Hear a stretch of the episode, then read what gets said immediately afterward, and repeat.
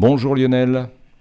Bonjour. Alors vous allez nous reparler de la Lune, mais cette fois-ci d'un retour sur la Lune grâce à, une super fusée.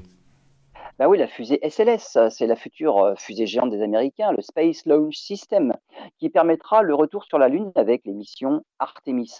Mais avant de la faire décoller, hein, pour peut-être coloniser notre satellite, il faut vraiment la tester. Le dernier test en date visait à allumer les moteurs pendant 9 minutes, simplement pour simuler un décollage depuis le remplissage des réservoirs jusqu'aux manœuvres nécessaires pour un trajet vers la Lune. Mais après seulement une minute, les quatre moteurs ont été éteints. Un laps de temps trop court pour avoir pu tester les capacités d'orientation des tuyères et, des essais de réactivité des moteurs en fonctionnement. Bien que le communiqué de la NASA se veut optimiste en affirmant que ce test a été un pas vers l'avant important, il n'empêche que l'absence de données à analyser retardera inévitablement le vol inaugural du lanceur qui était initialement prévu pour novembre prochain. L'objectif de 2024 pour un retour de l'homme sur la Lune, voulu par Donald Trump, pourrait aussi être repoussé à 2028.